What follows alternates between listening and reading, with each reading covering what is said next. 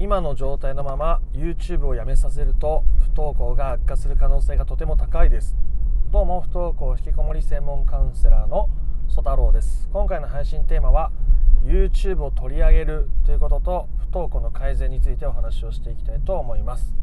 まあ、多くの不登校で、まあ、家にいるお子さんが、まあ、YouTube をずっとやっているととかオンラインゲームずっとやってるとか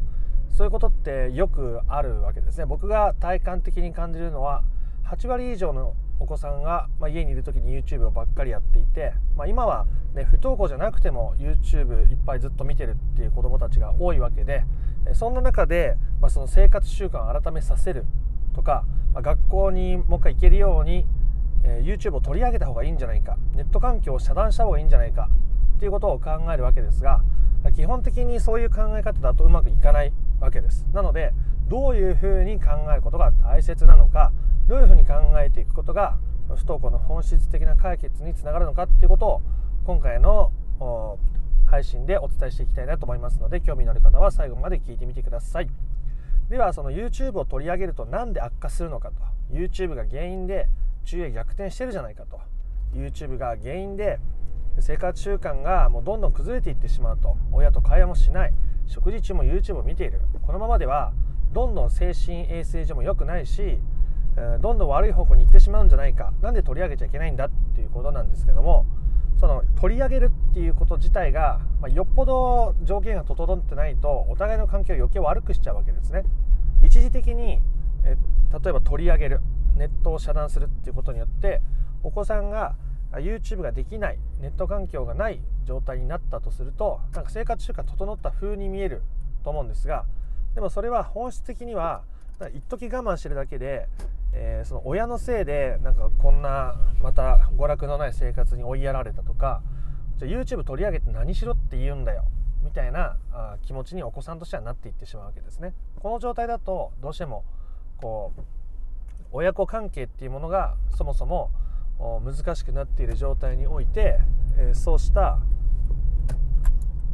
あの関わり方っていうのが非常にネガティブな影響を及ぼしていくわけですね。親子関係が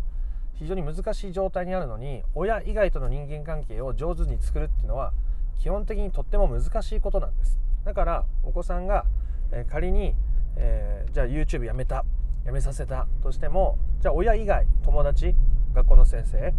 えー、それ以外の人間関係を上手に作れるようになるのかっていうと YouTube を取り上げるってことによって親子関係の信頼が崩れているんだったら余計難しくしちゃうわけですよね。ってことは余計に家から出ないとか親に対して余計にこう恨みつらみを募らせて物に当たるとかお子さんによってはもう全然会話もできないぐらい閉じこもって引きこもっちゃうってこともありえるわけです。これが YouTube を取り上げちゃいけない理由ですね。じゃあどういう時に取り上げてもいいのかっていうことですけどもてかどういうふうに考えたらいいのかっていうこともそうなんですがその子供自身もお子さん自身もこう信頼関係がある程度築けてきていて、えー、お子さんも、えー、自分の気持ちが外に向かっていく時っていうのがやがて来ると思うんです。でそうした時に子供自身も YouTube やりすぎてるなとかもうちょっと制限した方がいいなとかセーブした方がいいなっていう気持ちになっていくわけですね。でそうした時に初めてじゃあ何時までにしようかとかじゃあこういうふうにしようかとか相談ができるようになってるわけですね。で今えー、かなり信頼関係がもう危うい状態だとこういう話がそもそもできないと思います。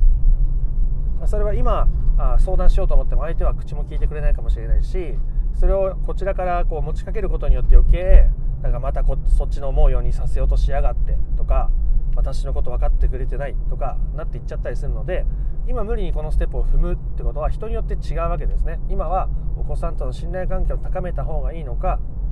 それとも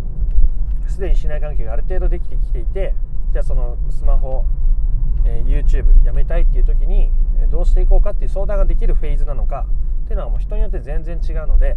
えー、ここのところを一辺倒にああしましょうこうしましょうじゃあ絶対に失敗してしまいます。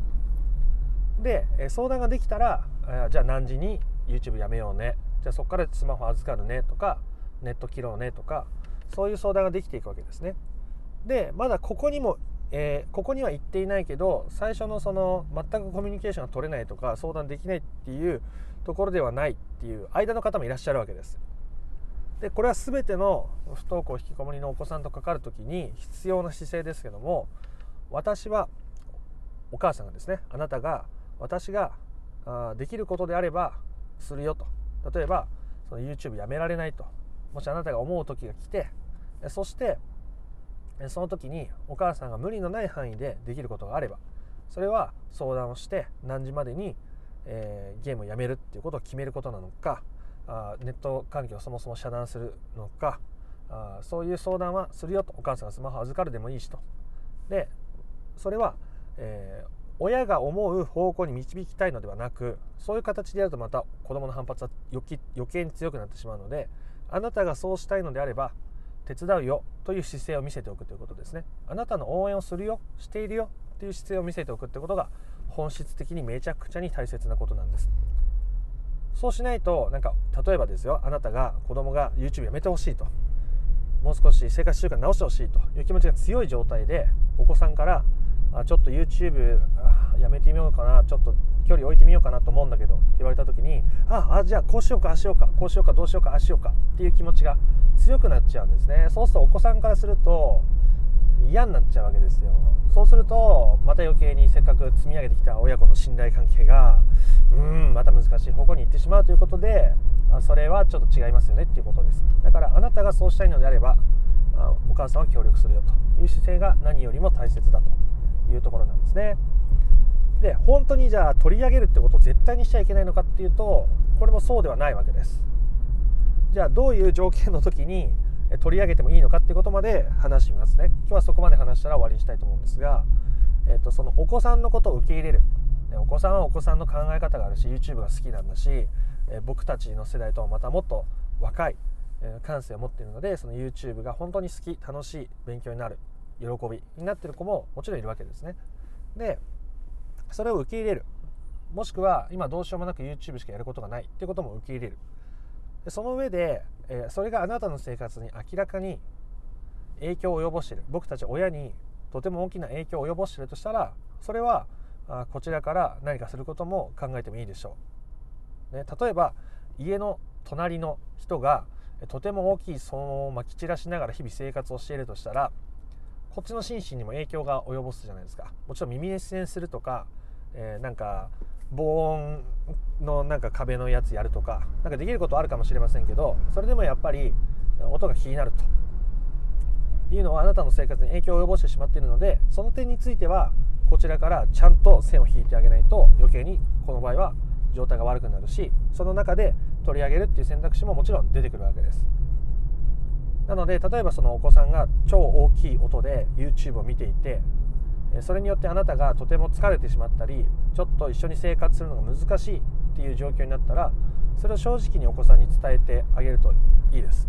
でおか私はお母さんはああなたが YouTube 見るのはいいと、ね、YouTube 見て過ごすのはいいけどもそれによって音が大きくてちょっと落ち着いて過ごせないんだと、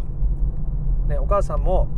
えー、まあ耳栓するとか、まあ、ちょっと距離自分で作れることは考えようと思ったけどもちょっと難しいとこのままじゃ。だからあなたが部屋で YouTube を見るのか音量を下げるとかそういうことをしてくれるんだったら、あのー、それでいいけどもしそれもできないようだったらあの正直このままスマホを持たせられないとかこのままあ、えー、ネット環境をつないでおけないってことを言うわけです。そうすることでお子さんとしてはあまあ、自分が否定されたっていうふうには思いにくいですよね。自分が相手の領域を犯していたっていうことに気づけるようになるわけです。これがとっても大切なとこですね。もちろん今の話もどれぐらい信頼関係があるのかとかどれぐらいのタイミングでどれぐらいの話しかけ方するのかっていうので全然違ってくるので全ての親御さんに当てはまるわけじゃないんですがでもあなたが子供によってお子さんの行動によって自分の生活が脅かされているのであればそれはしっかり線を引いていくってことは絶対に大切になってくるところです。子供の言いなりになったり子供のご機嫌伺いばかりをしていたら不登校引きこもりは悪化していってしまうし本質的な解決にたどり着けなくなってしまうからです。なのでここのところは親御さんによって違うので、まあ、私の場合どうなんだろうと。今言われた話の中に当てはまらなさそうだけどどういうふうに考えたらいいんだろうっていう方がいればコメント欄に残していただいたり説明欄から公式 LINE に登録できるようになっているのでそちらから LINE でメッセージを送ってくださっても構いません、え今回の配信いかがだったでしょうか？まずはお子さんに対して否定するっていう気持ちがあっちゃいけない。こう変わってほしいっていう気持ちがあっちゃいけない。あっちゃいけないっていうのは本質的な解決から遠ざかってしまいますよ。という意味ですね。それが悪いという意味ではありません。そしてお子さんの状態によってかなり対応は違うということですね。お子さんを応援するという姿勢はどのフェーズどの状態においても大切ですけどもじゃあ今から寄り添うように話しかけて急に話を聞いてもらえるのかもう相談ができるような状態なのかもう取り上げないといけないぐらい相手がこちらの領域を犯している状態なのかじゃあその犯している状態だとしてそれをこう子供に伝えたりするのにエネルギーや勇気がまた必要になってくると思うのでそれが今自分にあるのか、まあ、いろんな条件があったりするのでその辺は、えー、人によって違いますが自分の場合どうなんだろうってやっぱ考えることが本当に大切。一辺倒な答えで解決するんだったらもうそんなものは当の昔にみんな解決しているわけで一辺倒な解決はないけど皆さんそれぞれに解決の方法を持っているってことは間違いないはずなのでそれを自分で考えていくっていうプロセスが本質的な解決にたどり着くまでに本当に本当に本当にとても大切になっていきます。もっと深く不登校引きこもりの解決法について知りたいなという方は説明欄から公式 LINE に登録していただくと不登校引きこもり解決のための三種の神器という動画セミナーを無料でプレゼントしているのでぜひ登録して受け取っておいてください。そしてこのチャンネルでは不登校引きこもり解決に関する情報を特化してお伝えしておりますのでチャンネル登録もよろしくお願いいたします。いいねやコメントもとっても嬉しいのでポチッと一言でもコメントください。それではまた別の配信でもお会いできることを楽しみにしております。あなたの不登校引きこもりの問題が本質的な解決にたどり着くことを心から願っております。ありがとうございました。曽太郎でした。